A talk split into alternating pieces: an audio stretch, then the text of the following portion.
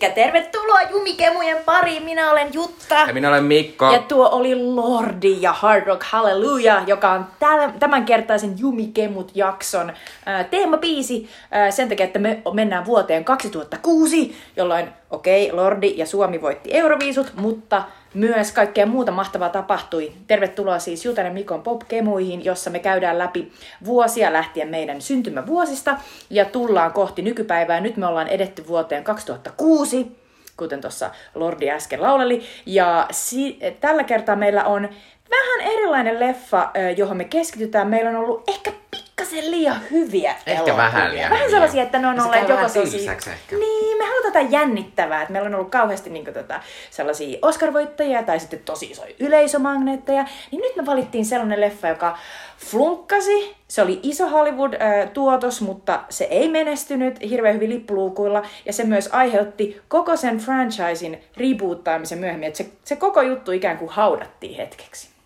Eli tämä leffa on siis X-Men The Last Stand, eli kolmas X-Men elokuva. Niinpä, jos muistatte, kun olette sen joskus nähneet ja todenneet sen jälkeen, että no se meni pilalle. Niin tähän, tähän leffaan pureudutaan tässä podcastissamme myöhemmin, mutta ensimmäisenä puhutaan vähän vuoden 2006 ilmiöistä, musiikista, mitä kuunneltiin maailmalla meillä, mitä katsottiin maailmalla meillä, ja sitten Oscareista puhutaan myös. Eli jumikemujen ö, normimeno, ja lopussa on vielä tuttuun tapaan Sweet Chili Dippejä, eli meidän kulttuurisuositukset Männäviikolta teille. Minä voin johdattaa meidät tuonne ilmiöihin. Pakko myöntää, että 2006 oli ehkä vähän tämmönen niinku välivuosi. Ei mitään kauhean jännää tapahtunut. Ja myös niinku, mä, niinku, leffatkin oli vähän silleen, vähän vaikea oli valita leffaa. Että... Oli oikeasti mulla oli vaikea niin myös valita sitä omaa suosikkia Nee. vuodelta 2006, koska ei sieltä mikään oikeasti noussut niin vahvasti. Niin, mutta ei kaikki, vo, ei, ei, ei kaikki vuodet voi olla voittajia. Mm. Tietysti mulle tää oli voittaja vuosi, koska Suomi voitti Euroviisut, mutta ei kaikkialle. Niin. Mutta kuitenkin äh, Finkino äh, tota, kasvoi äh, aika lailla nykyiseen mittaansa, koska Sanoma myi Sandrew Metronomen Suomen tytäryrityksen Finkinolle.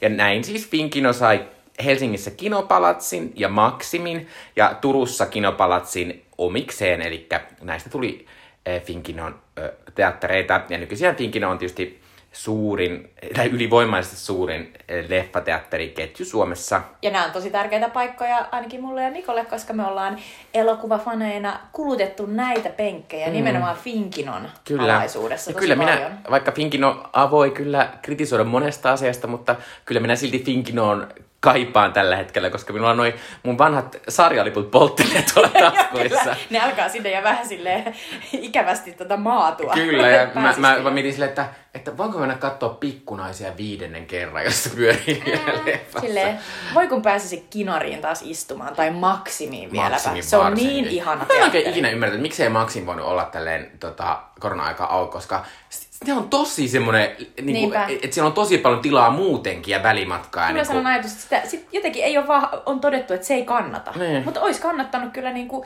leffafanien niinku keskuudessa pitää yllä sitä niinku fiilistä, että leffaan No pääsee, leffat elää. Mm, mutta tota, ehkä kohta taas päästään. Mm. Äh, tota, Suomessa äh, Yle järjesti kaikkien aikojen satusuomalainen äänestyksen. Mm. Ja tämän voitti Allu Tuppuraisen kehittämä satuhahmo Rölli. Oi ei, tulipas jotenkin nostalginen olo. Ja Röllihän on kai vielä yhä edelleen kehissä. Ainakin On, siitä on on. tehty jotain animaatioelokuvia. On. Ja, ja tota, ehkä Allu jopa esittää häntä vielä. Miksi mä muistelin, että, että se ehkä vaihtui se esittäjä? Ah, okei. Mutta voi olla, että mä muistan ihan väärin. Shock. Öö, Suo, jatketaan Suomen juttuja. Presidentti Tarja Halonen, Tarja Halonen valittiin toiselle kaudelle presidentiksi presidentin vaaleissa. Ja äh, ehkä muistatte aiemmasta äh, kahde, kuusi vuotta sitten, eli kuusi jaksoa tonne päin, kun puhuttiin vuodesta 2000, kun Tarja Halonen valittiin ekan kerran, niin silloin inno- intoitiin jo tästä Conor Bryan-jaksosta, vaikka oikeasti tapahtui vasta nyt, kun äh, Niinpä. Tarja Halonen valittiin toiselle kaudelle. Eli, eli Conan O'Brien, jo, jo, joka tota iltashowta näyt, näytti Sub TV meillä Suomessa, niin hän kuvasi kuuluisan Suomi-jakson, jossa hän tuli tänne Suomeen, keikoili täällä ympärinsä. Ja siis tämä juttu lähti tietysti siitä, että Suomi-fanit täällä Conanin yleisössä olivat huomattaneet hänelle, että hän näyttää aivan Suomen presidentiltä Tarja Haloselta. Ja siitä seurasikin sitten upea, upea jakso, joka löytyy YouTubesta. Se kannattaa katsoa. Itse katsoin sen. Ja siinä siis talvisessa Suomessa Konan tapaa todella kummallisia suomalaisia, myös myös tietysti kiinalaisturisteja käy Rovaniemellä ihastel- ihastelemassa poroja ja kuulemassa jonkun saamelaismiehen noitarumun päristelyä. Niin kuin me kaikki suomalaiset Kyllä, me aina teemme näin. Mm. Sitten saunaseuran majalla ihmettelemässä alastomia, pippelimiehiä. Sitten hän vierailee suomalaisessa TV-ohjelmissa, mikä on tosi naurettavaa ja hauskaa, koska, koska tota, jokaisessa ohjelmassa hänen, hänen kertomuksensa aina suomennetaan suoraan siihen katsojalle, että kerrotaan suomeksi, mitä hän juuri sanoi, koska, koska luottamus suomalaisten englanninkielen taitoa ei ole suuri.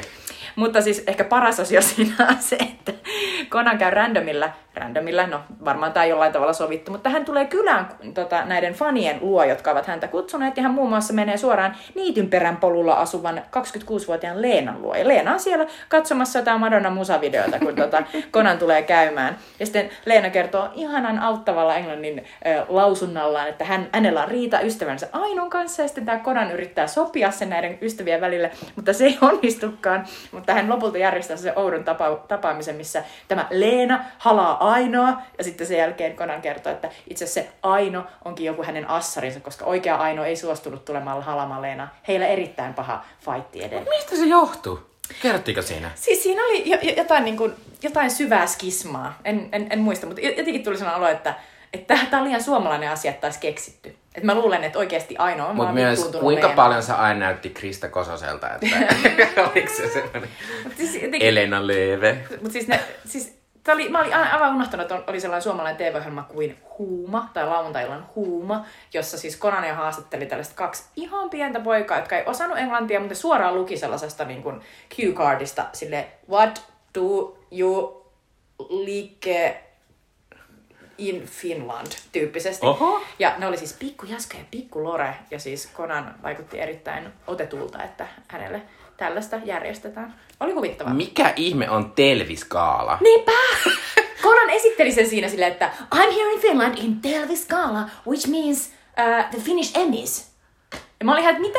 What? Eli on ollut tällainen suomalaisen TV-alan gaala, joka nykyisin on... On nyt se, on se semmoinen edelleen? On, on, mutta niinku, jotenkin se, se näytti tosi, Mut mikä sen nimi on? tosi vanhan aikaiselta. Joo, en muista, mutta ehkä se, ehkä se vaihtoi nimeä jossain vaiheessa. Niin. Koska kyllä on se On, on ehdottomasti televisio, mutta mi- mikä se on nykyisin? Kun se on se semmoinen, se, mä muistan vielä sen palkinnon, kun se on semmoinen vähän isokoinen nainen semmoinen. Niin on.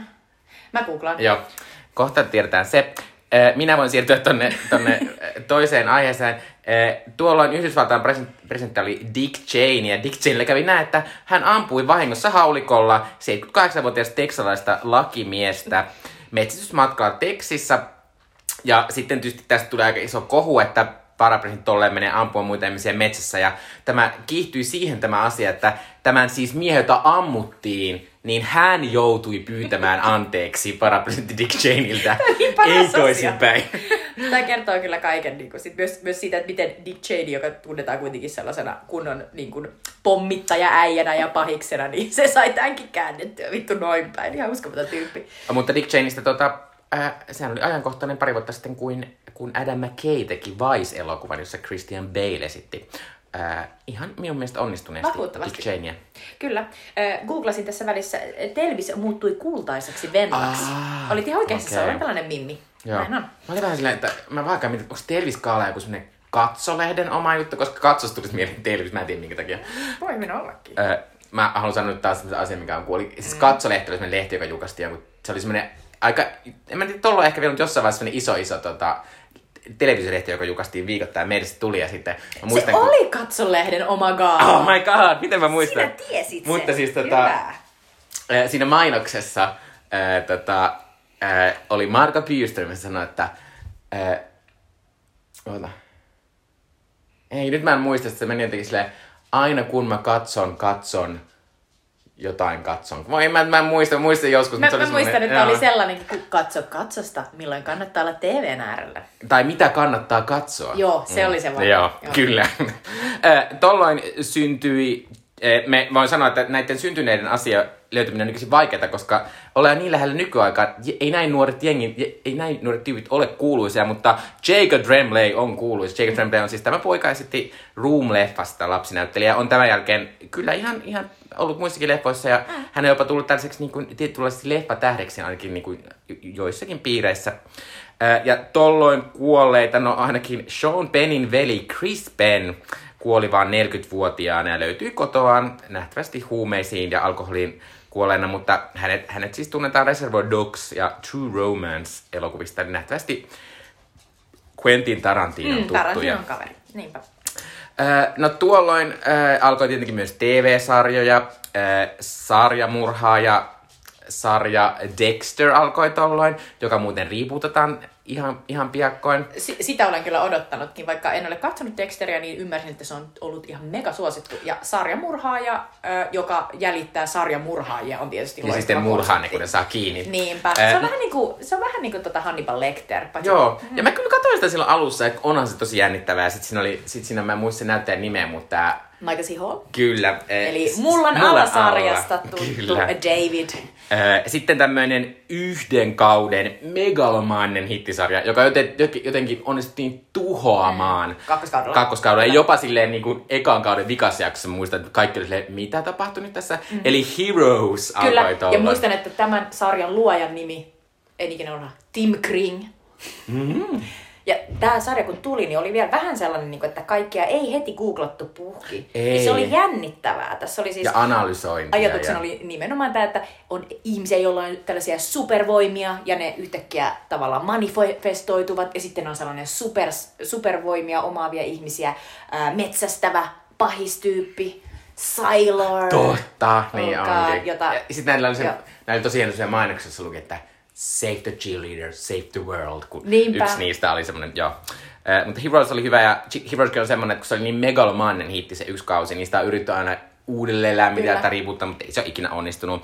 Äh, sitten yksi minun lempikomediasarjoista eli 30 Rock alkoi tuolloin, joka on siis Tina Feyn äh, komediasarja, joka kertoo tämmöisen komediashown tekemisestä, eli ehkä vähän SNLään perustuva, mutta sen varsinkin ekat, ekat äh, neljä kautta on todella, todella Mä itse asiassa katsoin tätä äitiyslomalla, äh, kun- jolloin mä katselin valtavat määrät kaikenlaisia TV-sarjoja, mitkä oli menneet mulla al- alun perin ohi. Ja tää oli ihan tikahduttavan hauska. Aivan. Ja varsinkin Alec jos- Baldwin oli aivan mega hauska. Kyllä.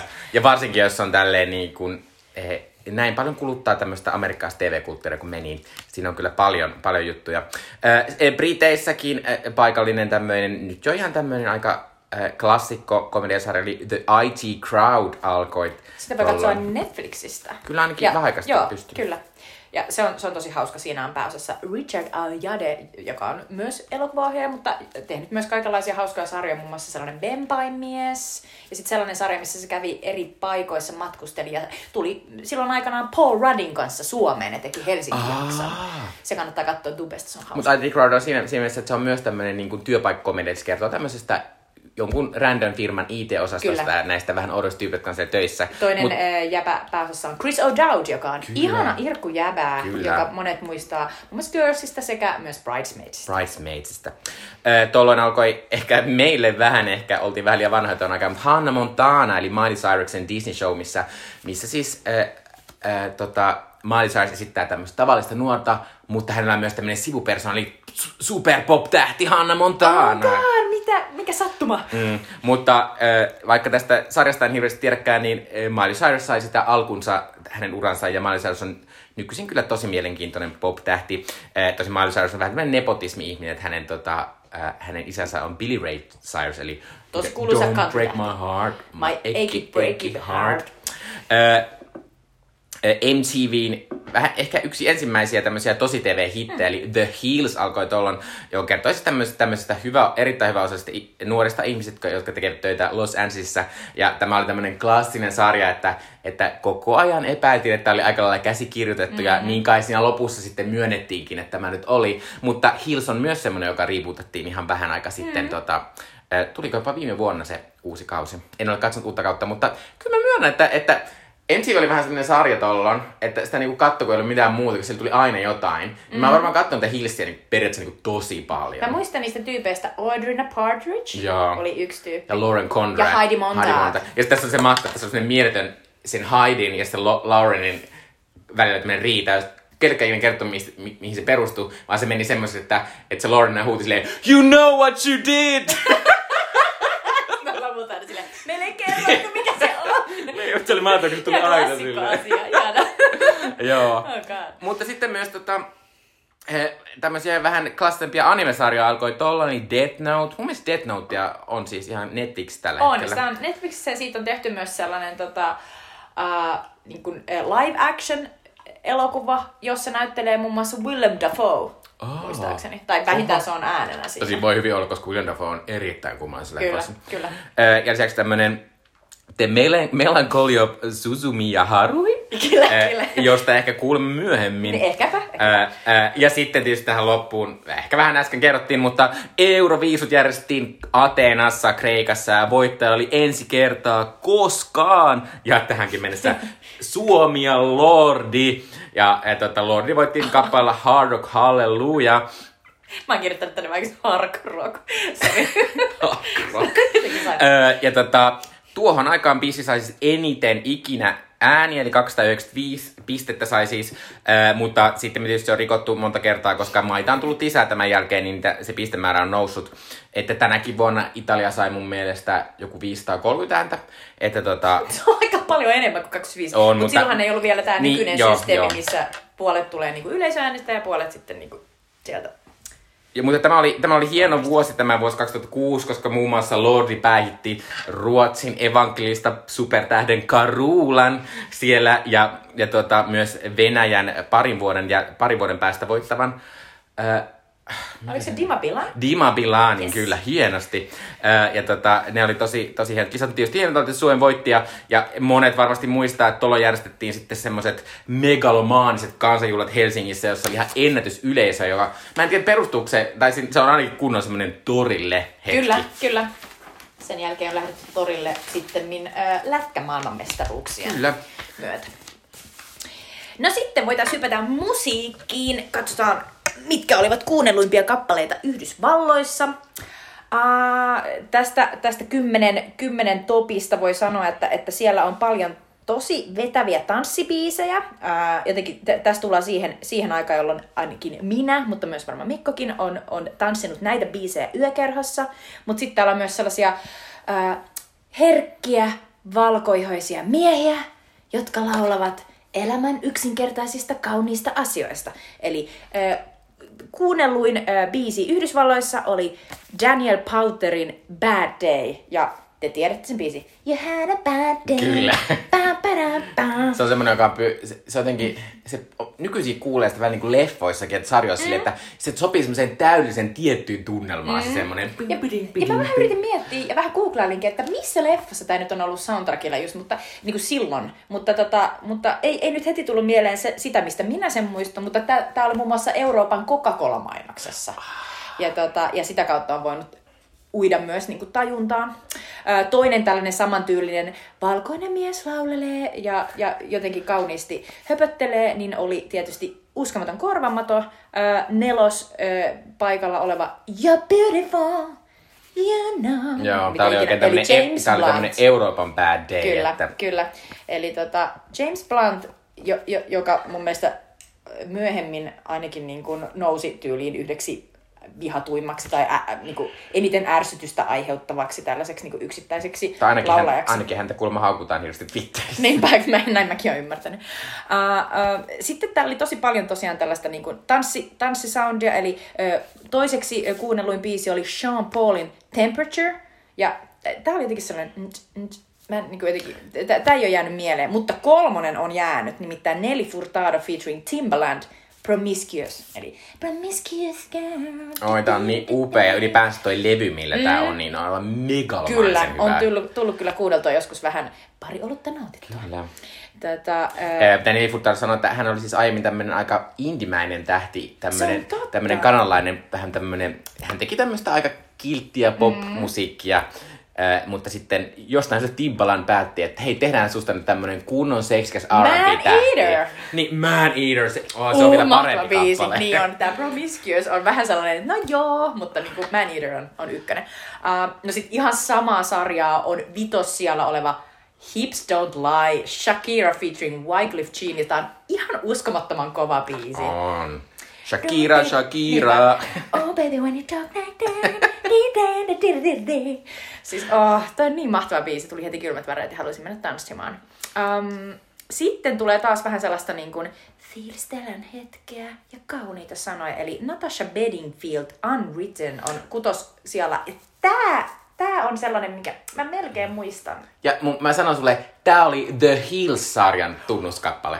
Aivan! Hitto mä en saa sitä päähän, mutta tää The on just rest is sellainen... still unwritten. Ja siinä sille. Joo, joo, ja sitten just sellainen, että nobody can do it for you. Joo, Tässä on joku sellainen, joo. että sing that song with your own lips ja jotain. Okei, no mut mennään siitä eteenpäin, koska sitten tulee taas bileet, eli Gnarls Barkley Crazy, eli Your name is crazy. Ihan mieletön, mieletön, mahtava tanssibiisi.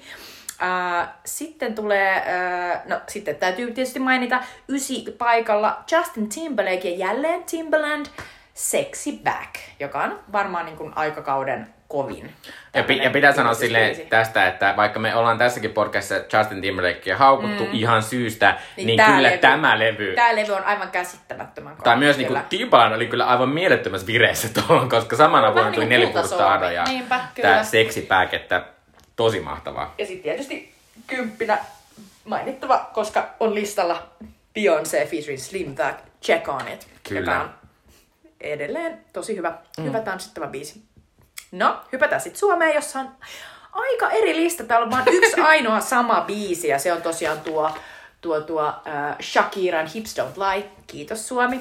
Mutta ykkösenä on tietysti, koska Suomi halusi yhtyä tähän lauluun Hard Rock Hallelujah ja Lordi. Mikä on jotenkin Tietysti. ihanaa, mikä ihanaa, että se oli kuunnelluin biisi Suomessa 2006. Se on oikein. Sitten tulee tätä, äh, tätä samaa vähän rock, rock-lajia. Kakkosena on Apulanta koneeseen kadonnut, jonka mä muistan ihan hyvin. Siinä on sellaista aika sellaista niinku, rautalanka, sellaista ja niinku, a, vähän niin tätä my, ehkä mulle myöhemmän Apulannan tällaista niinku, ihan edelleen hittiä, että kun tämä tulee festareilla, niin... Mutta Apulanta on kyllä ihan megalomaanisen suosittu. Tai Kyllä. siis, että tää on on, kuitenkin, tää on kuitenkin, koko tätä, niinku, kansan tää on kuitenkin myös tää Apulanta tällaista ja niinku aika pitkällä tää ura ja sitten niinku, Joo, joo, joo, kyllä. Sitten tulee englanninkielistä suome, suomalaista musiikkia. Poets of the Fall, Carnival of Rust. Onko tää se?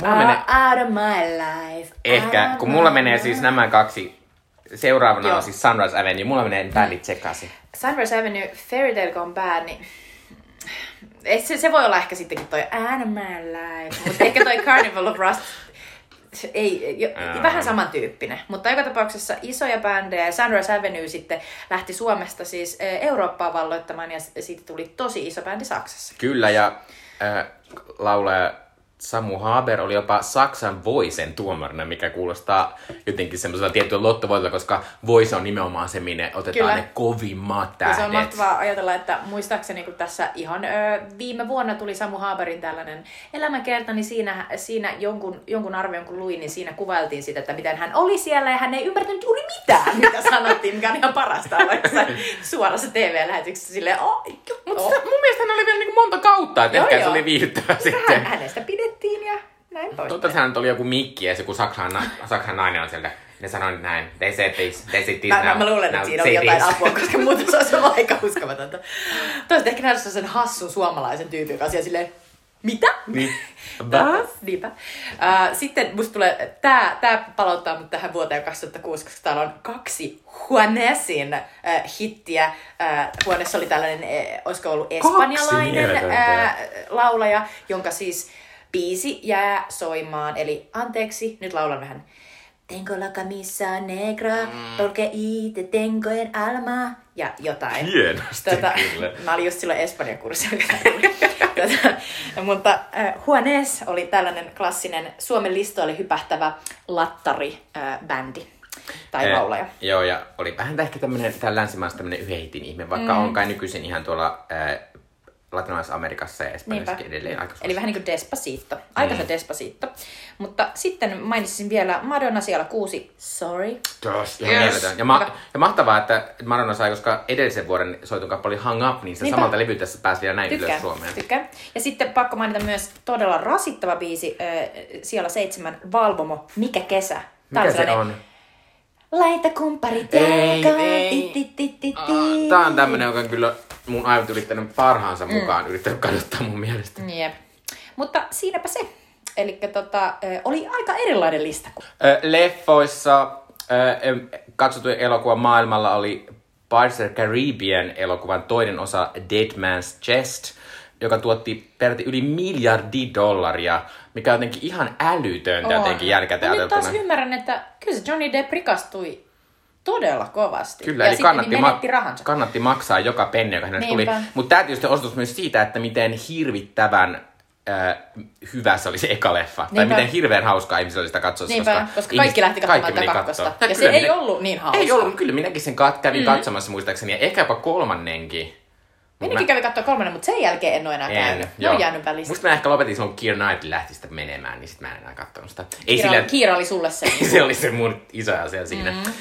Toisen oli ton ajan yksi tämmöistä kirjallisista, kirjallisista ilmiöistä tehty elokuva oli Da Vinci Code, eh, eli mikä se on, Brown, Dan Brownin, Brownin. eh, elokuva, jossa siis Tom Hanks oli pääosassa ja selvitettiin tällaista, tällaista äh, ihme mysteeriä.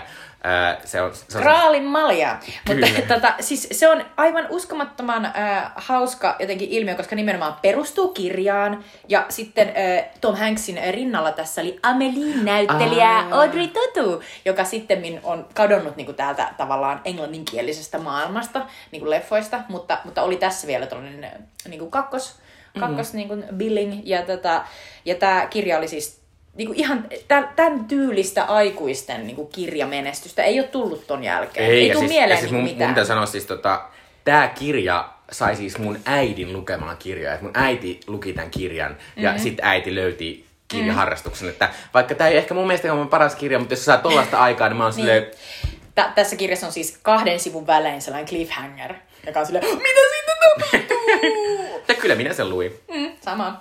Ää, tota, kolmantena oli Ice Age-elokuvan joku osa. Mahtavaa, että Ice Age oli noin, noin suosittu, tienasi yli 600 miljoonaa. E, nelosena oli, oli tota, e, uusi James Bond-elokuvassa Daniel Gregg oli James Bondina, joka on ihan mega mahtava. Se on tota, upea, se olisi voinut ihan helposti olla myös tämän kerran. Kyllä, harmi, että meillä oli jo Golden Eye.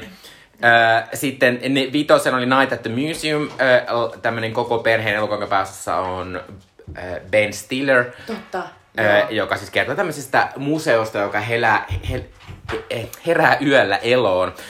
Kutosena on Disney Pixar-elokuva Cars, joka on pakko myöntää minun mielestäni ehkä heidän hu- huonoimpia leffoja Mutta nämä on Cars. todella suosittu lasten On. ää, Se on tämmönen- se on tämmönen poikien Niinpä, brändi kyllä, edelleen. Kyllä. Ö, Seiskana on ö, tämänkin, tämän jakson teema-elokuva oli X-Men The Last Stand, joka tuotti 460 miljoonaa, jo kuulostaa paljolta, mutta äh, kerromme tuossa vähän myöhemmin, minkä takia se ei ole tarpeeksi. Kasina oli Mission Impossible elokuvasarjan kolmas osa, joka oli tietyllä tavalla tämmöinen tietynlainen reboot myös, koska tämän kolmannen osan tekeminen oli kuulemma erittäin vaikeeta, mm. ja sen ohjasi siis muun muassa J.J. Abrams, että siinä, Kyllä. siinä mentiin vähän sellaiseen niin kuin down to earth meininkiin Kyllä. enemmän. Oliko tämä se, missä oli myös Philip Seymour Hoffman? Ää, oli, oli, joo. Ja sitten. Kerry Russell oli siinä alussa mm, tota, semmosena, joo. Mutta Mi- Mission Impossible 3 on ihan mahtava. Ö, ysinä oli tota Superman Returns, eli Brian Singerin ö, ohjaama tämmönen Superman rebootti, mutta toisaalta se oli lähes niinku, suora jatko-osa 80-luvun Niin oli. Superman Tämä elokuviin. oli mun ja Mikon tällainen niin kuin tuohon aikaan, kun me oltiin nuoria, niin tämä oli meille tärkeä elokuva. Joo, ja se oli tota, tosi, vaikka Brian Singerista puhutaan ehkä kohta vähän lisää, mutta, mutta se oli niin kunnianhimoinen, mm. niin semmoinen pömpös ja eeppinen, että tavallaan mä olin silleen, että siinä mä eka kerta tajusin, että niin, niin Superman on siis tätä. Kyllä, tämä oli mu- mulle myös sellainen, että mä ymmärsin, että miksi kukaan voi innostua siitä hahmosta. Että tämä osoitti mulle sen. Mutta se toisaalta ei menestynytkään hyvin, sitten mm. alle 400, 000, 400 miljoonaa, eikä tämän jälkeen tehty enää uusia Superman-elokuvia, ainakaan ton Supermanin kanssa. Tietysti sitten Henry Cavillin kanssa pari, pari vuoden päästä. Ja kymmenentenä oli animaatioelokuva Happy Feet, joka kertoo pingviineistä, muistaakseni. Suomessa, tietenkin kun Suomessa ollaan, niin uusi James Bond oli ykkösenä, eli Casino Royale sai Suomessa yli puoli miljoonaa katsojaa, äh, ja tota, äh, se on mahtava juttu, mutta on kyllä kuten mahtava. ehkä, mutta tämä oli hienota myös, että, että James Bond nousi taas tänne kärkeen, koska äh, pitkään oli niin, että että James Bond-elokuvat vähän niin kuin hyytyy, että ne ei ihan mm, päästy tonne ylösasti, niin hienoa, että Suomi pala, pala, palautti tätä kunnian. Äh, kakkosen oli Matti Nykänen elokuva Matti, jossa Jasri Pääkkönen, Pääkkönen esittää tätä meidän Ää, Maki, mäkihyppy-legendaa. Niinpä, joka on, joka on jo pois mennyt. Kyllä, Aleksi Mäkelän ohjaama.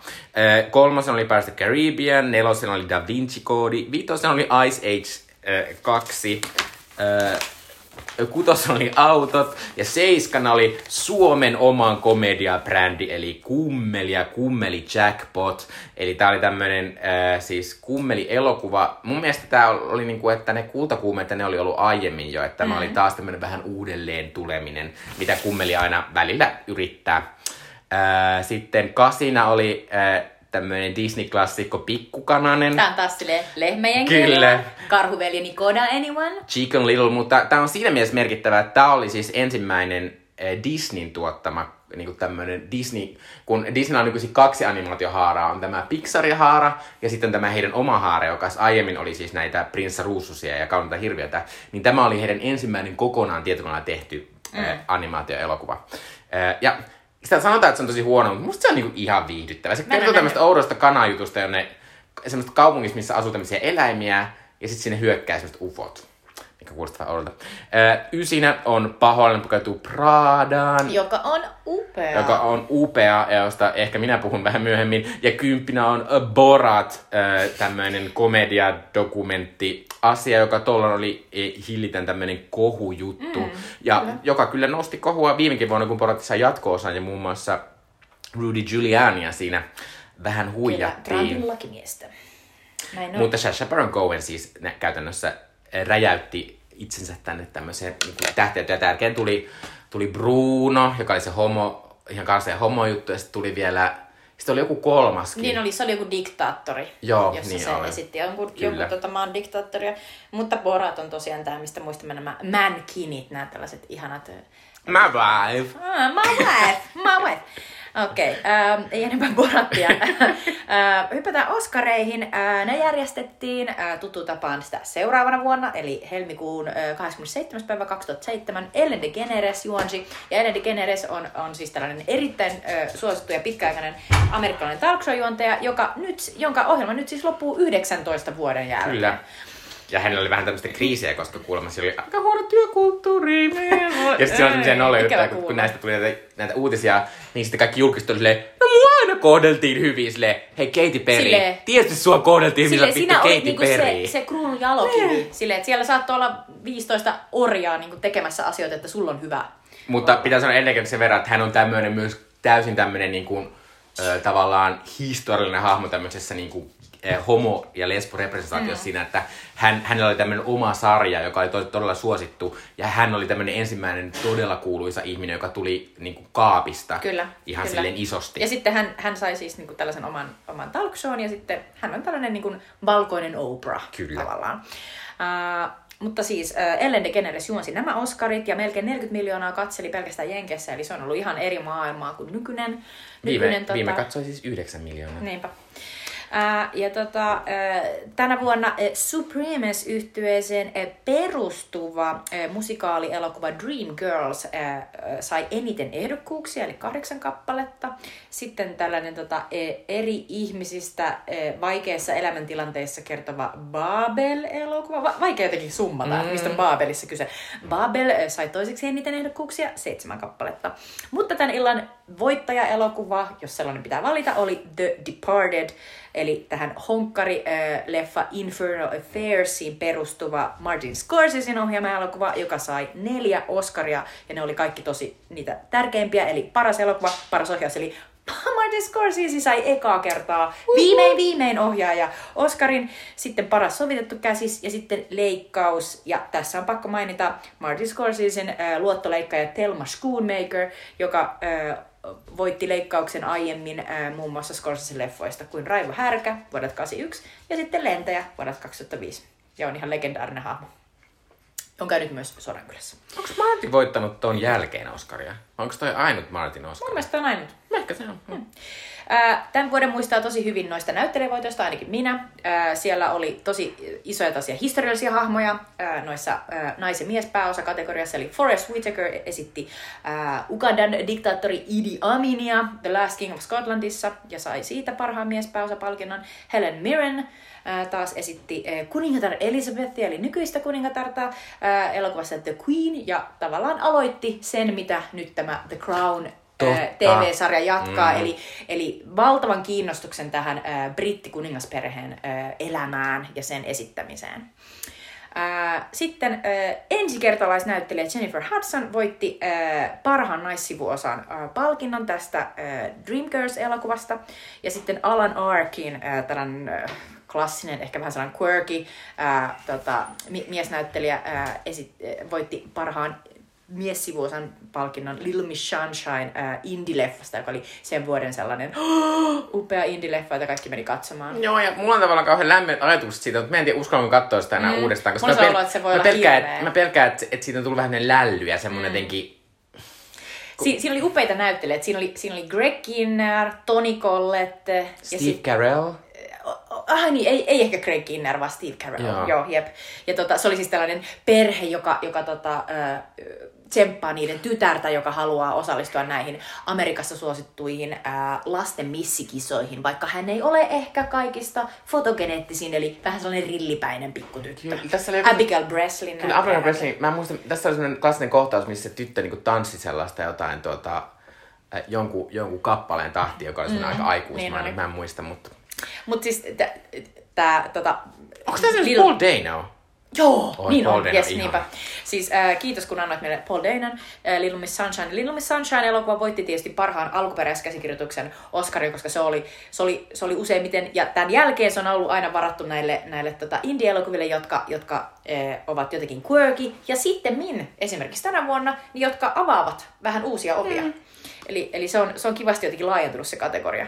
Mutta tämä on ehkä sellainen eh, The Indie Oscar-leffa. Eli jos pitää muistella, että mikä se onkaan sitten se par, niinku, et, oikein epitomaalinen, että tämä elokuva kuvastaa sitä parhaan alkuperäis leffa-kategoriaa ja sitä indie-leffa, indie-Oscar-voittajaa, niin se on just tämä elokuva. Tai sitten mä sanoisin äh, Juno. Juno kyllä myös. Mutta tota, ehkä joskus katsomme sen uudestaan. Sitten paras dokkari oli tänä vuonna The Inconvenient Truth, joka kertoi siis äh, Yhdysvaltain äh, varapresidentin Al Goren kampanjasta ilmastonmuutosta vastaan. Se onneksi teki tämä elokuva, koska jälkeen tosi moni asia muuttuu, niin me otetaan tämä ilmastonmuutos tosi vakavasti mm. yhteen niin kuin Toivoisin, että se maailmana. just noin. tota, äh, olisi kiinnostavaa katsoa tämä elokuva nyt, koska mm. tota, mä, en, mä, en, mä en tiedä miten, niin kuin, että olisiko se vaan, niin kuin, että huh, voi kun olisin tota, silloin jo jotenkin ollut ihan samalla mielellä kuin nyt, mutta, mutta tota, se on edelleen tosi ajankohtainen, tietysti ajankohtaisempi kuin koskaan. Ja Melissa Etheridge, tällainen amerikkalainen ää, laulaja, ää, voitti I Need to Wake Up biisillään parhaan biisin Oscarin sinä vuonna.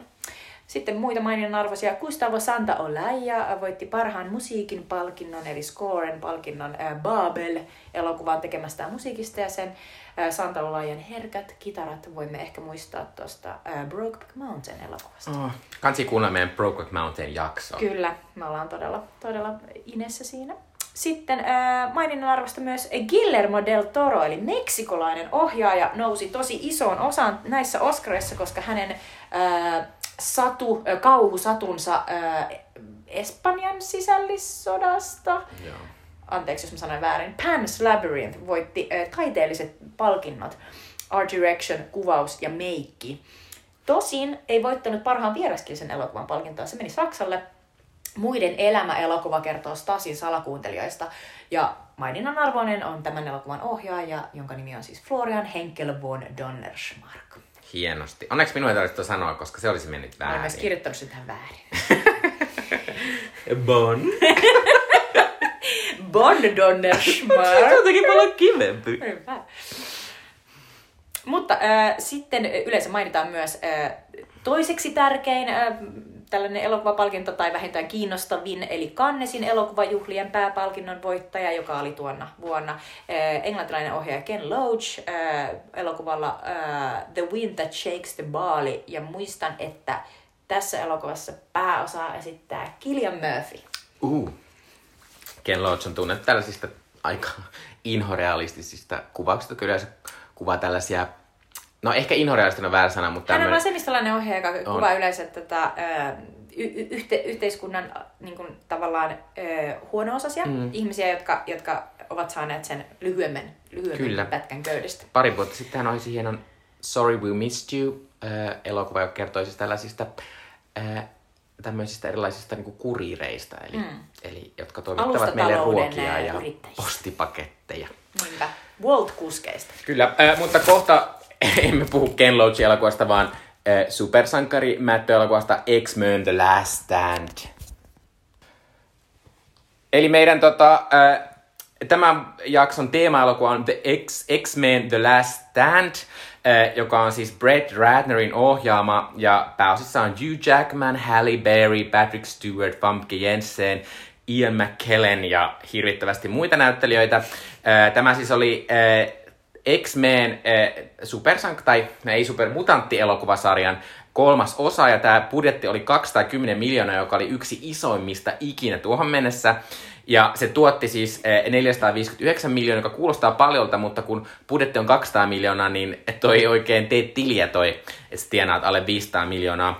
Eh, Ja mun pitää heti sanoa tässä alkuun, että, että syy miksi me valittiin tähän niin oli se, että me haluttiin puhua tällaista elokuvasta, joka ei ollut suuri menestys, ja vähän miettiä sitä, että mikä meni vikaan. Ja mun mielestä tämä on hyvä edustus sen takia, että niin kuin me ollaan aikaisemmin puhuttu, niin nämä kaksi edellistä X-Men elokuvaa oli aivan todella, todella hyviä mm. niin kuin Ne oli siis sekä, sekä yleisömagneetteja että kriitikoiden rakastamia. Kyllä. Niissä meni kaikki oikein tavallaan. Niin sitten tämä kolmas ö, oli yllättävä ö, floppi, että mi, mikä meni vikaan. Mm, no aika moni asia meni vikaan, Eh, mutta siis pitää sanoa niistä, niistä niin kuin, ne myös ne aiemmat X-Men-elokuvat, niin oli tavallaan semmoinen ihan nykyisenkin tämän supersankari-elokuva ilmiön niin kuin tä- tämmöisiä ensiaskelia, että, että tämä ensimmäinen X-Men oli yksi isoimmista supersankarielokuista ikinä tollon, koska ei ollut, ollut kovin suosittuja, tai oli tietysti ollut, mutta tavallaan tämän uuden aallon, ja sitä jälkeen tuli siis Spider-Man, joka sitten räjäytti tämän asian ja kaikkea.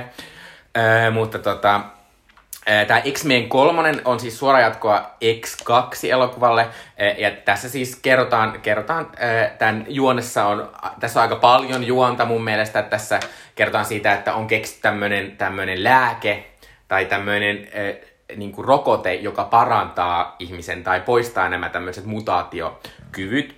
Ja sitten tässä on toinen, toinen iso juoni on se, että kakkosessa Jean, Jean Grey, John Grey, Jean Grey? Jean Grey, anteeksi. Jean. Jean Grey.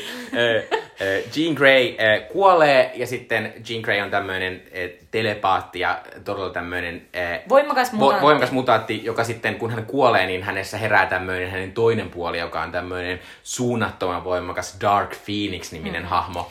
Joka saattaa olla nyt teille tun- tunnettu, äh, että Sophie Fiensin esittämänä hahmona äh, Turner. tällaisesta... Äh, so- Sophie Turner, sorry. Sophie Fiennes on äh, elokuvaohjaaja, joka on tehnyt muun muassa Perfect Sky to Cinema. Anteeksi. Mutta siis ihan, ihan vi- äh, pari vuotta sitten tuli mm. siis tämä uusi äh, Dark Phoenix-elokuva, jossa siis tämä Sansa Starkina äh, tunnettu näyttelijä esitti tämän saman roolin, jonka Famke Janssen tekee tässä. Kyllä. Ää, Ja tosiaan tämä elokuva oli siis tavallaan, tämän tarkoitus oli olla näiden X-Men-elokuvien huipentuma, koska tuolloin tykättiin trilogioista, kaiken kyllä trilogiaa. Ja, mutta sitten tässä kävi niin, että, että tämän siis elo, nämä kaksi aiempaa elokuvaa oli siis Brian Singer. Pitää sanoa tässä nyt heti alkuun, että Brian Singer on nykyisin Äh, hän, hän on siis paljastunut, että hän on ollut tämmöinen, hän on käyttänyt hyväkseen tämmöisiä niin kuin alaikäisiä poikia. Ja että, että hä- häntä tavallaan, hänellä on tämmöinen oma taakkansa tällä hetkellä, mutta tota, tai siis, ja toivottavasti koko loppuuran ajan. Niin, hän, hän, hän ei saa työsken, tä, tällä hetkellä töitä Hollywoodissa ja, ja, ja syy, syy on tavallaan erittäin ymmärretty. Kyllä, mikä on sinänsä harmi, että hän oli tommonen hirvittävä ihminen, koska hän oli kyllä erittäin hyvä action-ohjaaja, ja tota, mikä näkyy näissä X-Men-elokuvissa, mutta myös, kuten aikaisemmin puhuttiin, niin eh, eh, Singer sai mahdollisuuden näiden jälkeen tehdä Supermanin uuden elokuvan. Puhuttiin äsken, että me tykättiin sitä tosi paljon, ja sen takia hän sitten siirtyi pois tästä X-Men-sarjasta, eh, ainakin tämän elokuvan ajaksi, ja sitten tähän palkattiin lopulta sitten Brett Ratner, äh, ohjaajaksi, mikä ehkä näkyy vähän ikävästi monissa paikoissa. Ja tota, tämän jälkeen hän sitten, kun tämä elokuvasarja rebootattiin, eli tuli nämä tämmöiset nuoremmat, tota, James McAvoy muun muassa esitti, esitti sitten Xavieria, niin tota... Ja Michael Fassbender Magneto. Kyllä. No, mahta- ja, ja, ja, Jenny, ja Jennifer. Lawrence Mystique. Ja, Niin. ää, niin, tota, niin, niin, niin, sitten hän palasi kyllä sit myöhemmin tekemään näitä, mm. näitä elokuvia, mutta Kyllä. tämä oli tämä Brett Ratnerin tavallaan, että hän tuli tekemään tämän X-Men-finaalin. Ja aika moni asia meni ehkä vähän pieleen. Niinpä.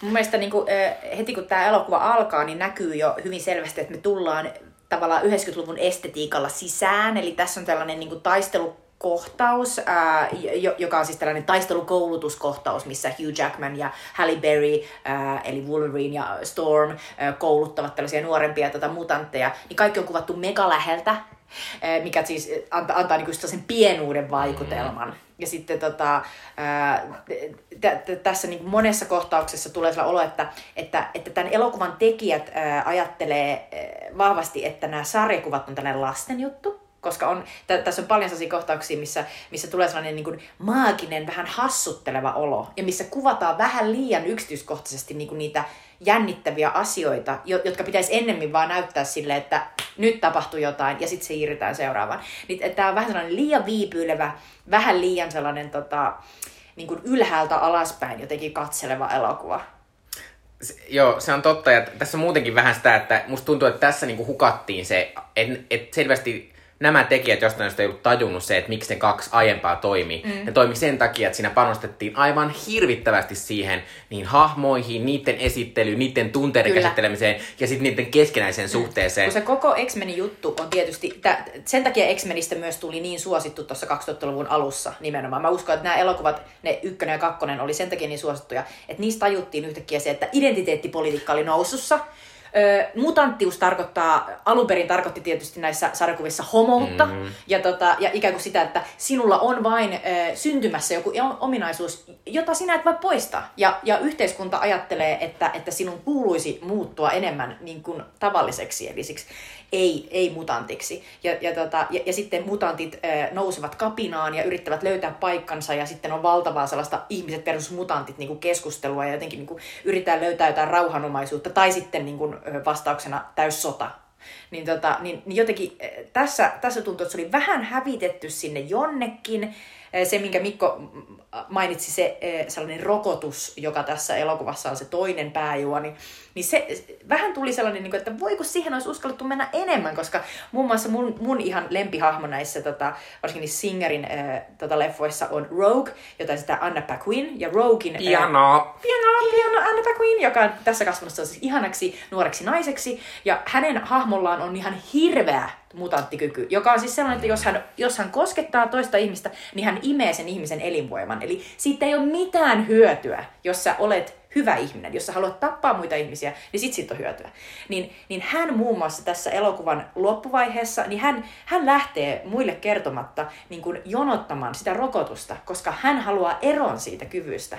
Ja mun mielestä tämä oli niin kuin tavallaan se kiinnostava niin kuin tavallaan keskustelu, mikä- aivan jää täysin käsittelemättä siinä. Joo, ja ylipäänsä tässä oli musta, mun mielestä alussa esiteltiin tosi paljon semmosia niinku, lu, tosi lupaavia asioita. Musta Jean Grey ja se Phoenix-asia oli tosi mahtavaa, että sun, Kyllä. sun läheinen, lämmin ystävä muuttuu tämmöiseksi niinku hirviöksi, koska sille Kyllä. tulee tämmöinen suunnaton voima. Ja sitten tosiaan tämä tämmöinen koko politiikkajuttu ja se, että onko mutaatio niinku sairaus. Niin. Ja niinku, tämähän on tämmöinen vähän samantyyppinen keskustelu, mitä niinku, esimerkiksi tota, käydään niinku kuurouden, että kuurothan monet haluaa ajatella, että se ei ole niinku sairaus tai vika, vaan se on tämmöinen, niinku, että sitä ei pidä parantua, Se vaan niinku sen kanssa opitaan niinpä. niinku elämään, äh, mitä hienosti käsiteltiin tuossa Sound of Metal-elokuvasta, mm. joka, joka tuli viime vuonna. Äh, ja tota, sitten tässä oli vähän sellaista niinku, mä tykkäsin myös noissa siinä aiemmissa elokuvissa, että niissä, koska tietysti muta, muta, mut, niinku mutanttien juttu, että niillä kaikilla on tämmöinen voima ja joku tämmöinen juttu. Niin sitten ne aiemmissa kohtauksissa, aika moni niinku niistä action-kohtauksista perustui siihen, että ne action-kohtaukset rakennettiin se, että nyt se on nämä hahmot, niillä on nämä voimat, että nyt pitää tuoda jotain asiaa, että pystyy käyttämään niitä voimia. Jep. Ja tässä elokuvassa ne, ei ollut, ne oli jotenkin silleen, että ne kaikki kohtaukset, toki ne oli niinku näyttäviä, räjähtäviä ja kaikkea, mutta ne perustuu käytännössä pelkästään siihen, että nyt nämä niinku vaan sotii ja heit, heittelee kaikkea kamaa vaan Niinpä, menemään. toi heitteleminen oli, oli iso juttu tässä. Joo. Ja se oli tosi niinku sellainen latistava ja lannistava. Siinä ei ollut ollenkaan sitä, että, että jotenkin niinku, just erittäin hyvin niinku kuvailtu se, että ennen kaikki tapahtumat liittyy suoraan niinku tavallaan niihin, niihin ihmisiin ja niiden kykyihin. Ja, ja tavallaan niinku, tässä kaikki latistui vähän samanlaisiksi. Ja se oli jännä, koska tota, tämä myös alkoi kauhean va- vakuuttavasti. Mun mielestä tämä elokuva alkaa hyvin, ää, ja, ja tota, just se Jean Grey, niin kuin tavallaan se, se mysteeri, mitä sillä on tapahtunut, ja, ja sitten tämä kaikki. Ja sitten sitten se lässähtää ihan totaalisesti loppuun, jos tulee sellainen Ihan valtava taistelu, jossa, jos, jossa siis yksi tämän, tämän sarjan niin kuin kiinnostavimpia hahmoja sekä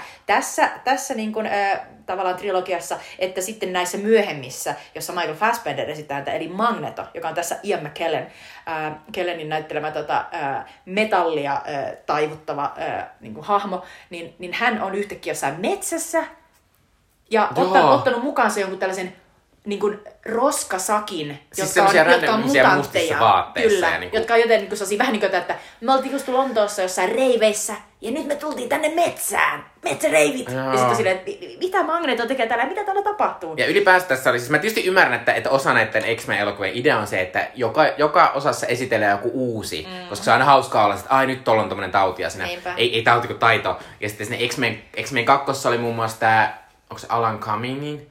Joo. Tämmönen tosi hieno Nightmare, joka, joka tota, siellä, siellä hyppeli ja menemään. Niin se oli tosi hieno. Mutta sitten tässä, tässä niitä oli ihan sikaa niitä uusia, ja ne kaikki melkein oli ihan pittun tyhmiä. Se oli tosi outoa, vitun tässä oli muun muassa se, ja mä en edes muista mikä sen hahmon nimi on, mutta tämä enkelimies. Joo. Eli, eli poika, joka, se on, se on hienosti niin kuin tavallaan, se on hienosti rakennettu siinä alussa. Siinä tulee olla, että nyt tämä leffa voi niin kuin onnistuakin. Eli, eli on ison luokan poliitikon poika, jolla, jolla kasvaa selässä sellaiset isot enkelisiivet. Ja, tota, ja sitten tämä poliitikko on silleen, että no niin, että, tota, et, et, että minun poikani ei ole mutantti, että, että sulle pitää antaa sitä hemmetin seerumia ja sus pitää tulla tavallinen ihminen. Ja sitten taas tämä poika ei halua lähteä siihen mukaan. Mutta millään tavalla me ei päästä selville, että kuka tämä on tämä poika. Sitten se vaan yhtäkkiä palaa Niin. sieltä jonnekin. Kyllä. Ja sitten silleen, ai nyt meidän pitää taas yhtäkkiä niinku välittää tästä Et, jotenkin. et, et tosi surkeata. Tässä, tässä myös niinku jää tosi moni niinku niistä ihan tutuistakin hahmoista ihan kanveesiin. Joo, siis Et- et teki muun ihan muassa- kuin vihaseksi. Kyllä, kyllä. Ja, ja musta, musta oli niin kummallista, että, että tässä ne klassikkohahmot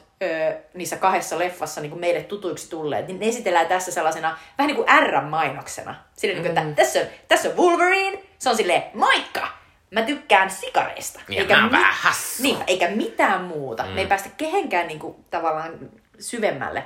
Ää, ei oikeastaan kehenkään. Ja siis oikeasti, mun, tai niinku, että tässä äh, se Rogin hahmo, joka oli siis ykkösen päähahmo, Kyllä. se, se tavallaan kadotaan kokonaan. Se idea on siis se, että, että häntä vituttaa, kun hän voisi sulla poikaystävänsä. Sitten, että ai nyt tuli tämä rokote, minä pelän sen rokotteeseen. Sitten hänestä ei tavata koko Kyllä, ja hänen poikaystävänsä alkaa vaan äh, hengailla sen Kitty Pride-nimisen äh, Mimmin kanssa, joka menee seinien läpi, jota esittää siis äh, tähän aikaan äh, Ellen Pageinen tunnettu äh, äh, Elliot Page. Kyllä.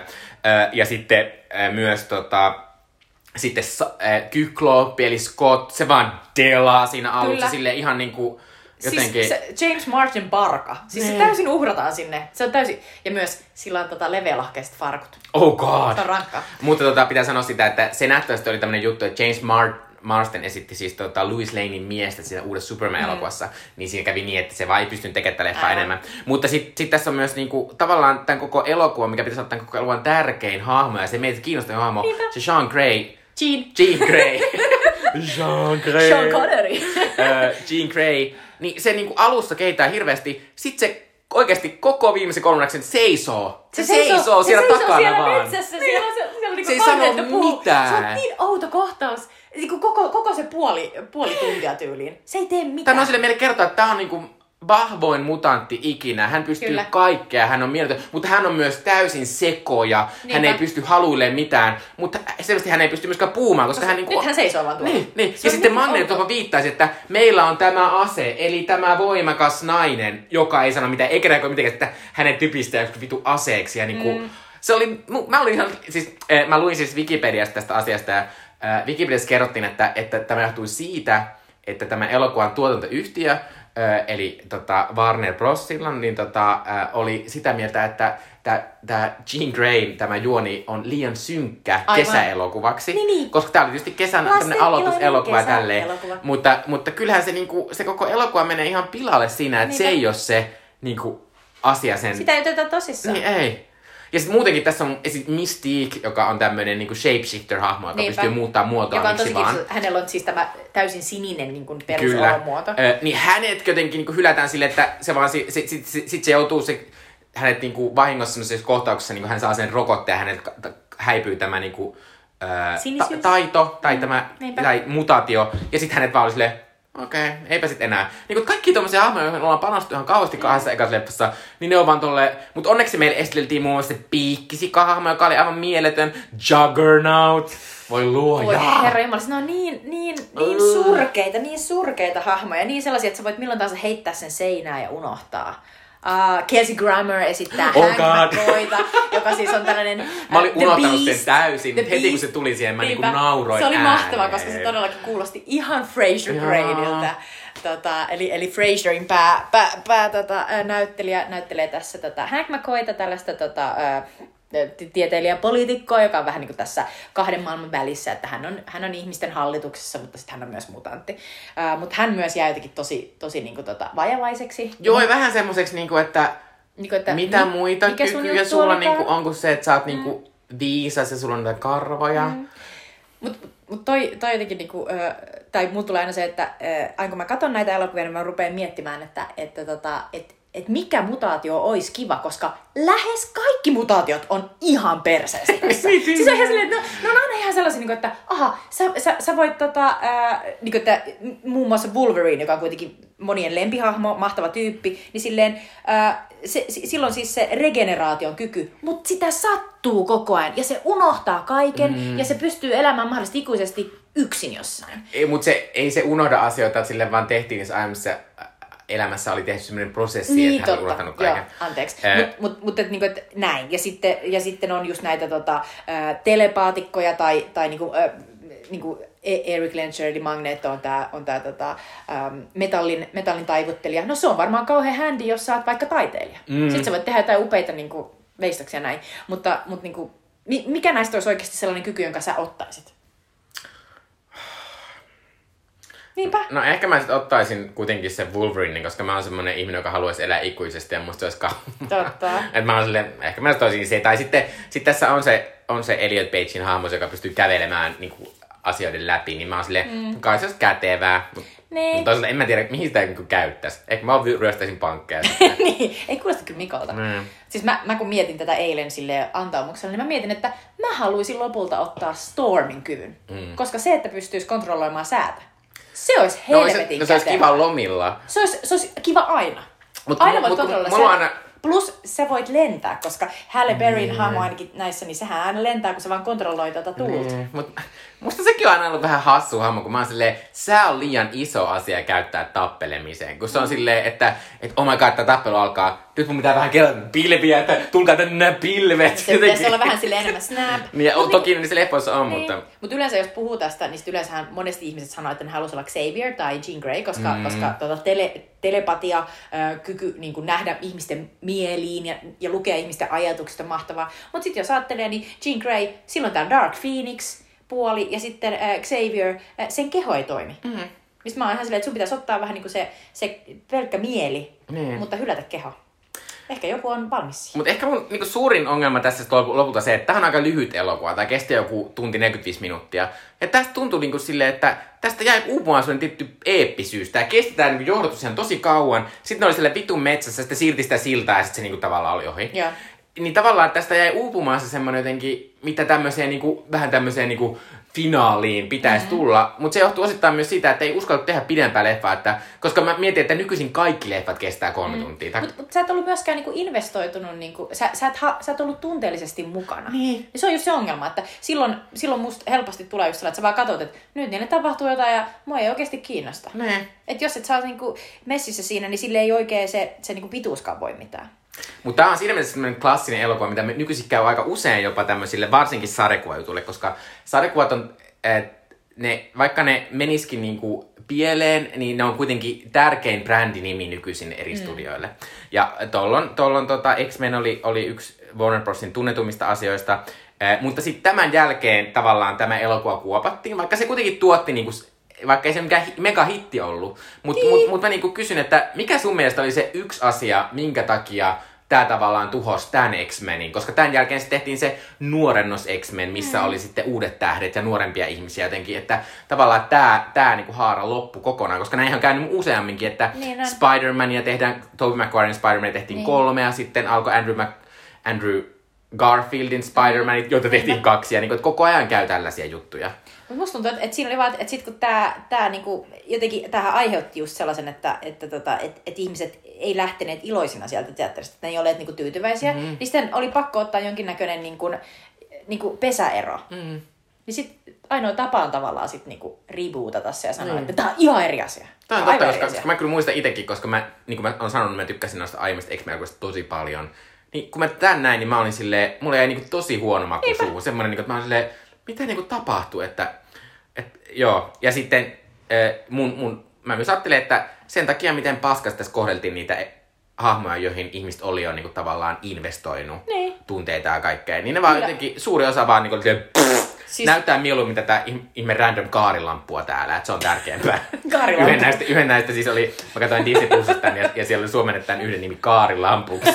Paras asia. Se on siis sellainen magneettia auttava, sellainen random nainen. Kyllä, mun pitää, mä tämän, tämän tähän nyt mennä, mutta mä en ymmärrä, mitä, mi- miten paskoja apureita se magneetti löytyi. Et eka tyyppi, joka tuli sen luokse silleen, hei! Niin se on se, hei tuu mun kanssa, sä varmaan ihan tarpeeksi hyvä. Niin kuulostaa, magneet olisi saanut kenet vaan. Se on totta. Mutta Ian McKellen esittää sitä sellaisena uskomattomana Shakespeare-tyyppinä. Sitten tulee sellainen olo, että se ottaa pelkästään sellaisia itseään kaksi kertaa tyhmempiä ihmisiä vierelleen, mm. että kukaan ei mitenkään voi vastustaa sitä. Ja se on vaan silleen, tule tänne, sinäkin. Joo. Et ehkä tässä myös oli vähän se, että Brett Ratner ei olekaan hyvä ohjaaja. Niin tässä oli koko ajan vähän semmoisen B-leffan fiilis. Tässä oli koko ajan semmoisia kummallisia juttuja, että, että joku näytti omaa taitoonsa näin mm. jossain taistelussa. Sitten silleen, Niinpä. Tää, mä olin silleen, mitä tapahtuu? Mä luulen, että siinä on vähän yritetty, ehkä, ehkä taas käsitetty vähän väärin, että mitä ihmiset haluaa. Että arvostaako ne enemmän sitä vanhasta pau, piu, pau, Batman-meininkiä. Ja, ja, niinku, ja myös tätä puolisoni oli heti, että no niin, Brett Ratner on ilmeisesti kattonut Joel Schumacherin Batman ja Robinin, koska esimerkiksi se Juggernautin hahmo oli ihan samanlainen kuin Banein hahmo siinä Batman ja Robinissa. Jos joku muistaa, niin Uma Thurmanin Poison Ivy äh, kutsuu tässä upeassa, erittäin geissä ja erittäin kämpissä Batman ja Robin elokuvassa, jossa George Clooney esittää Batmania, niin tota, yhdessä vaiheessa niin kuin tällaiseksi niin kuin apurikseen Banein, jota sitten myöhemmin tietysti Tom Hardy esittää legendaarisesti Christopher Nolanin kolmannessa Batmanissa, mutta tota, mut, mut jotenkin sellainen uk, iso lihaskimppu. Se oli ihan sama hahmo. Se oli ihan sama. Mutta pettymys oli, että mä tavallaan olin iloinen, että tästä rebootattiin, koska sitten, sitten tuota, X-Men-leffat oli sen jälkeen musta ihan hyviä. Että se First Class oli mm. hyvä ja varsinkin mikä Word of Tomorrow tai joku tämmönen, se oli ihan... Siitä mä tykkäsin. joka oli aivan mieletön, mutta sitten en sit toki sit se meni vähän huonoksi. Mutta nythän tätä ollaan taas rebootattamassa sen takia, että Disney osti Foxin. Se on ja tavallaan ne jotenkin saa... rasittavaa myös. Ja siis, äh, mutta mä tykkäsin tosi paljon myös siitä Logan-elokuvasta, joka on siis tällainen äh, sen Wolverinin tavallaan niin kuin sellainen... Ja siis, ja siis silleen, että don't get me wrong, silleen, mä myös nautin välillä semmoista paskaa. Koska Wolverine teki myös semmoisen elokuvan, jossa Wolverine meni Japaniin ja seikkaili siellä. Ja se oli on, mahtava! se on aivan superhuono elokuva, mutta silleen niinku todella Musta se oli nautinnollisesti. ihanaa tavallaan. Se oli musta jotenkin tosi hauska. Joo. Ähm, ja, tota, ja, ja siis äh, jos niin kun aiotte katsoa tämän leffan, niin nautiskelkaa tämän elokuvan alussa olevasta äh, nuorennusteknologian käytöstä, koska siinä on nuorennettu Patrick Stewartin ja Ian McKellenin nämä hahmot, Magneto ja Xavier, äh, ihan sellaisella tosi uncanny välityylillä, joka siis vasta neljä vuotta myöhemmin puhuttaa laajalti, kun sitä samaa teknologiaa käytetään Tron Legacyssa. Mut ja Jeff, Jeff Bridgesia tota, nuorennetaan. Mutta, Mutta- tosi hauskan näköinen. Ja haluan lopuksi vielä sanoa, että niissä kohtauksissa, joissa Famke Janssen pääsee näyttelemään, Yes. niin Famke oli aivan mieletön. Upea. Siitä tuli, mut tuli tosiaan äh, mieleen tietysti Xenia Onatop, äh, GoldenEye Mimmi ja, ja niinku aivan, aivan jotenkin on niin karismaattinen, mahtava tyyppi, että On. et just se, että, että tämä elokuva ei vaan anna yhtään mahdollisuutta Ei loistaa, anna. vaikka, vaikka tämä on olevinaan kertomus hänestä. Mm. Mutta tota, eh, ehkä X-Men oli taputeltu, tota, ja varmaan puhutaan vähän jostain X-Menistä myöhemmin, kun ne palaavat taas listoille. Mm. Meillä on tapana aina kertoa meidän lempiasiat äh, tuolta vuodelta, äh, koska meidän lempiasia ei selvästi ollut X-Men The Last Stand, tai ainakin sitten toi surullinen vuosi, jos olisi. Niin. Minun lempiasia on tämmöinen, se ei ole mikään täydellinen elokuva, mutta koska olen Se tämmöinen, ole. olen tämmöinen, se on tämmöinen elokuva, joka aina kun, jos se sattuu elo, tulemaan televisiosta silloin, kun minä näen se, äh, äh, satun katsomaan televisiota, aina katson ainakin vähän sen, eli Devil Wears Prada, pukeutuu joka on siis tämmöisen muotilehteen sijoittuva työkomedia, draama, mm-hmm. jossa Anne Hathaway lähtee, pääsee töihin äh, Vogue-maiseen tämmöiseen muotilehteen, jonka tota, äh, päätoimittaa Miranda Bracely, eli Meryl Streep. Erittäin Anna Wintour-esque. Kyllä. Ää, Joka ja- catchphrase on, that's all. That's all. Eiku, eiku that's all, joo.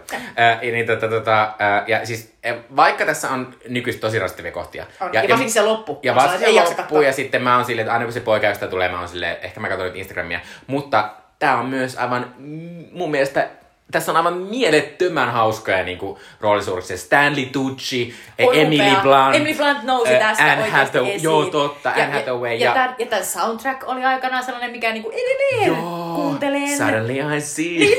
Katie Tunstall. Kyllä. Ää, ja siis tietysti Meryl Streep, joka on tässä aivan Upea. Ja, ja, mieletön. ja tämä on tämmöistä elokuva, joka todistaa, että Meryl Streep voi mennä mihin tahansa asiaan ja olla silleen, että ai tää on joku tällainen, ö, tällaiseen kioskikirjallisuuteen perustuva tota, romanttinen komedia. Ö, mä tuun tähän ja mä teen tästä tällaisen Oscar-elokuvan. Joo, sain Oscar ehdokkuuden. Niinpä. Joo. Eh, Devil's Prada on siis ei mahtava elokuva, mutta on muun yksi tämmösiä kattoisin heti. Kyllä. Milloin vaan. Mulla, mä, mä, mä, mä, koen ihan samaa. Joo. Mä koen ihan samaa. Okei, tää on se ehdottomasti ehkä munkin lempiasia, mutta mä, mä mainitsin nyt toisen, ettei ole ihan sama. Eli tätä, tää alussa mainittu animesarja uh, The Melancholy of Susumi ja Haruhi on, on mainio asia, etenkin se ykköskausi kannattaa katsoa. Se kertoo siis, uh, se on tällainen perinteisen näköinen uh, koulutyttöanime, joka kertoo tällaisesta japanilaisesta koululuokasta, jossa on sellainen todella eksentrinen ja vähän sellainen bossi tyttö kuin Susumi ja Haruhi. Ja sitten hän äh, perustaa äh, muutaman luokkakaverinsa kanssa sellaisen SOS Brigade-nimisen äh, niin kuin, koulun jälkeis äh, toimintakerhon. Ja sitten jossain vaiheessa tässä selviää katsojille, äh, että, että tota, nämä muut hahmot, jotka on siinä kerhossa, niin heidän tehtävänsä on yrittää pitää tämä Susumi ja Haruhi aisoissa, koska hän on sellainen mega äh, voimakas äh, olento, joka pystyy muuttamaan koko universumin ö, olemassaoloa, jos hän innostuu siitä. Eli, eli tota, hänelle pitää koko ajan keksiä jotain kivaa tehtävää siellä kerhossa, jotta hän ei tee mitään isompia ongelmia. Mutta tota, tähän, tähän sarjan kuuluu sellainen, tämän sarjan lopputeksteissä on aina sellainen hauska tanssi, josta tuli sellainen maan, niin kuin, animepiirissä sellainen iso ilmiö, ja Suomessakin silloin 2000-luvun loppupuolella tätä tanssittiin kaikissa koneissa aina, ja minäkin opettelin sen aikanaan. Uh, osaisitko vielä? No en. mutta tota, mut, mutta on, on, on tosi sellainen äh, iloinen, in, innostava ja sitten jossain vaiheessa huomaa vaan, että "Uu, muuttui tosi, tosi synkäksi ja oudoksi. eli, eli tosi yllättävä ja hauska. Ja jos haluaa nähdä just sellaista niin kuin klassista, äh, miltä kuvittelet, että anime näyttää, ja sitten siihen yhdistettynä sellainen outo skifi twist, niin tää on sulle. Kuulostaa mahtavalta. Äh, kohta vielä Sweet Chili Dippe, eli meidän suosituksia teille. Eli Sweet Chili Dippi äh, vielä, eli meidän kulttuurisuositukset teille. Minun suositukseni on äh, upea äh, Oscar-voittaja elokuva Promising Young Woman, eli Emerald Fennelin äh, elokuva, jossa Carrie Mulligan esittää tällaista nuorta naista, joka äh, esittää kännistä äh, erilaisissa yökerhoissa ja, ja katsoo, äh, miten äh, seuraan tuppaavat miehet käyttäytyvät ja jossain vaiheessa sitten siellä jatkoilla, kun, kun hän, häntä lähestytään, niin hän sitten paljastaa, että hän ei olekaan kännissä. Ja, tota, ja, ja tämä on ö, tosi, tosi musta, musta tavallaan komedia ö, ja myös samaan aikaan sellainen niin kuin, ä, jotenkin sellainen niin kuin, vähän sellainen kauhuelokuva ä, traagisuudessaan ja tosi mahtava siinä, että miten pitkälle tässä viedään niin se ajatus siitä, että miten paljon ä, tavallaan sä haluat tehdä jonkun asian eteen, jos sä koet, että se on oikeasti niin kuin, että et jotain ko- kohti ollaan, ollaan oltu niin kuin tehty vääryyttä ja joku on, jotain niin kuin sulle rakasta on kohdeltu kaltoin. Niin tässä se ajatus koe viedään niin kuin siihen ultimaaliseen niin kuin loppuhuipentumaan. En halua spoilata, mutta tämä on tosi, tosi makeen näköinen myös. Carrie Mulligan on aivan jotenkin niin kuin älyttömän upean, jotenkin sellainen erilainen kuin koskaan ennen. Sitä on vaikea kuvailla, mutta tulee mieleen niin kuin joku tosi outo, niin kuin monivärinen tikkari, joka on samaan aikaan jonkinnäköinen piikkipallo. Jotenkin Toi niin kuin, on kuvaus, kyllä. Jotenkin, niin kuin, että et tämä on, tää on ihana niin kuin sellainen pieni elokuva, josta ka, kaikkialta aina vähän niin kuin kurkistaa se, että tämä on tehty sellaisella tosi pienellä mm. jengillä ja pienellä budjetilla. Mutta tota, mun mielestä tämä selvästi niin kuin hyp, hyppäsi äh, niin kuin, äh, tota, sellaiseen tosi rohkeiden ja, tota, ja, ja niin kuin, äh, feminististen äh, elokuvien sarjaan tosi, tosi niin kuin sinne kärkipäähän heti, koska tää, tässä ei, ei anneta yhtään armoa. Et mun mielestä tämä niinku todella käsittelee sitä ai, aihetta, eli niinku, ää, raiskauksia ja tavallaan niinku sitä seksuaalista väkivaltaa ja, ja sitä niinku tavallaan naisten kohtaamaa tota, ää, ahdistelua ja sitä, sitä inhottavaa niinku call-out-kulttuuria niinku todella silleen rankasti silmästä silmään. Tämä on hauska elokuva, mutta myös aika rankka. Joo, olen täysin samaa mieltä. Musta oli aivan mielettömän upea elokuva. Äh, olen tämän siis myös nähnyt ja en malta odottaa, että pääsen katsomaan tämän mm. uudestaan. Ja tämän voi nähdä nyt äh, Helsingissä, äh, useissakin paikoissa, Kino Tapiolassa. Kino Engelissä mm. ainakin. Mm. mun suositus on tämmöinen asia, mistä en tiedä, haluanko katsoa näitä uudestaan, mutta suosittelen tämän vuoden Euroviisut, jotka olivat siis viime viikonloppuna, äh, jotka oli mun mielestä aivan mega hyvät Euroviisut. Samaa mieltä. Äh, oli hirvittävästi tosi hyvää erilaista musiikkia, semmoista tosi niin kuin jännittävää, että ne showt oli hyviä ja lopputuloskin oli upea. Oli. Äh, mun suosikkeja tuona oli, oli tietysti, äh, no voittaa Italia ihan mahtava tämmöisessä yberkuuliudessaan, joka, jota ei ole ikinä nähty, nähty tuota, Euroviisuissa. Ranskan ihana chanson oli aivan upea, Sveitsin upea, upea Ai, tota, suosikkini. Tout le univers tämmöinen, tämmöinen upea, upea äänen taideesitys. taideesitys, jossa oli upea tanssia myös aivan yllättäen mulle. Kyllä. Ukrainan tämmöinen kansanlaulu, transe-meininki. Ja sitten oli myös paljon tämmöistä niin kuin, upeita pop, pop laulamassa. Mä haluan mainita tota. myös äh, Kreikan äh, mikä se Let's oli? Dance, dance. joka, oli, oli, joka oli yllättäen mun yksi suosikki. Kyllä, jos oli tämmöinen uudenlainen asia, eli sellaisia näkymättömiä ihmisiä. Tai, tai, tai sano, mä, tota, tota, kuten Graham Norton kuvaili, että, että laulaja tanssii pyykki, pyykkien kanssa, eli with laundry, koska mm. siinä näkyy vaan ne vaatteet. Ja tietysti hieno asia oli se, että Suomi sai Euroviisussa toisiksi parhaan tuloksen ikinä. Lordin jälkeen, eli, eli tosi, tosi hauskasti Kyllä. juuri kun puhuttiin tässä. Joo, ö, eli Suomen Blind Channel Dark Side sijoittui kuudenneksi, ja itse asiassa ö, me sijoituttiin yleisöäänessä neljänneksi, mutta sitten toista vasta tuolla ö, juryäänissä, mutta muun muassa Ruotsi ja Viro ja Islanti antoi, antoi meille täydet pisteet yleisöääniä. Ja Suomi sai siis kaikilta muilta mailta yleisöääniä, paitsi Georgialta. Eli jos, jos haluat mm. olla vihainen jollekin, joka Georgialle, älkää ikinä äänetkö Georgiaa Euroviisussa. Mutta, mutta mä vaan olin sitten niin iloinen siitä, että Euros pystyi järjestämään ja sitten oli näin hyvät. Ja myös siitä, että mä huomasin, että miten laajasti ihmiset innostuu niin kuin Euroviisusta. Mä huomasin niin kuin ihan kaikki niin kuin random ihmisetkin oli vaan silleen niin kuin, jotenkin puhu siitä ja oli niinku innossa, että... Ihmiset on ollut, ne on myös janonneet jotain tuollaista ihanaa kulttuurijuttua, mistä voi yhdessä innostua ja missä mis voi niinku myös veikata mm. ja missä on biisejä ja mm. show.